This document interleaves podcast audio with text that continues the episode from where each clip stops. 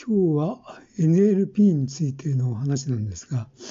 まあ、NLP というのは neuro-linguistic programming って言って、えー、神経言語プログラムの、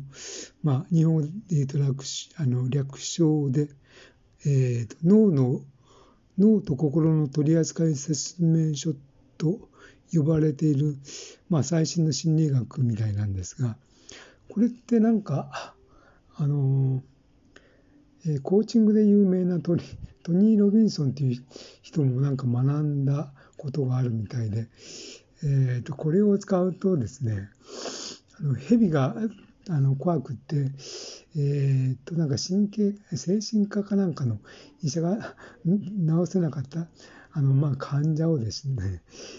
あのトニー・ロビンソンがなんか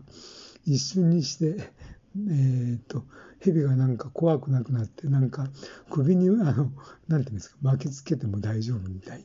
なんかやったっていうんであのなんかトニー・ロビンソンはなんか有名に、えー、なったみたいなんですがまあ人間というのはやっぱりなんていうんですかね生まれた時は、えーと、プログラミングされてないコンピューターみたいなもんでいろいろとあの、なんて言うんですか、えー、っと、まあ、あの、周りの親からとか、まあ、なんて言うんですか、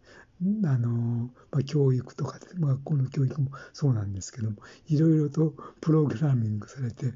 あの、うまくいった場合はまあいいんでしょうけども、結構なんか、うまくいってない場合が、あの、多くて、えー、と、例えばなんか、えー、子供、えー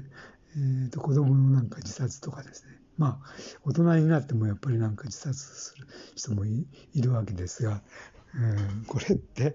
なんかちょっと少しなんかネットであの調べてみたんですがいっぱいなんか情報が出てくるんですよね。これってやっぱりなんか有益ななんか情報なのか結構みんななんか関心が高い